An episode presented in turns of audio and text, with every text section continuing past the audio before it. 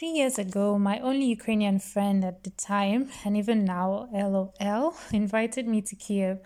I lived at Fastiv at the time. In fact, that's where my Ukrainian side of the family still lives.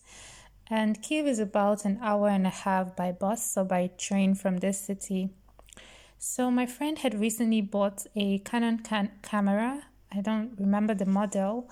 And I think she had thoughts of going into photography and she wanted me to model for her. She didn't tell me I was going to model before inviting me over. So, um, yeah, my friend can be eccentric like that. Anyway, I went and she practiced her makeup skills on me and invited me to wear this Ukrainian attire or traditional clothing.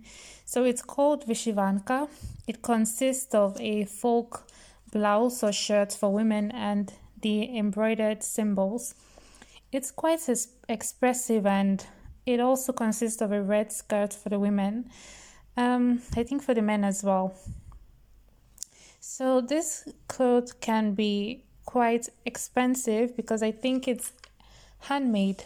So I wore this and since I had no shoes, obviously I had no idea we were going to do this and since I have one of the biggest feet and wear a size 41 to 42, my friend had no shoes for me to wear, so I ended up wearing a pair of slippers. So we walked, we trekked some distance to KPI, KPI, as it's called. It's called, um, it actually, is the acronym stands for Kiev Polytechnic Institute. So this institute is quite old, and the students were still around and definitely staring at us, but we did not mind. Actually, I'm an introvert, so I did mind just a little.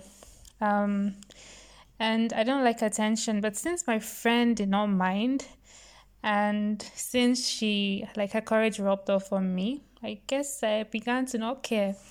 Um, so Kiev Polytechnic Institute was founded on the 31st of August 1898. That's a really long time. So it definitely has a long history, which I encourage you to read more about. In the meantime, I hope you enjoyed viewing some of the pictures we took. So see you next time. Have a lovely day. Bye.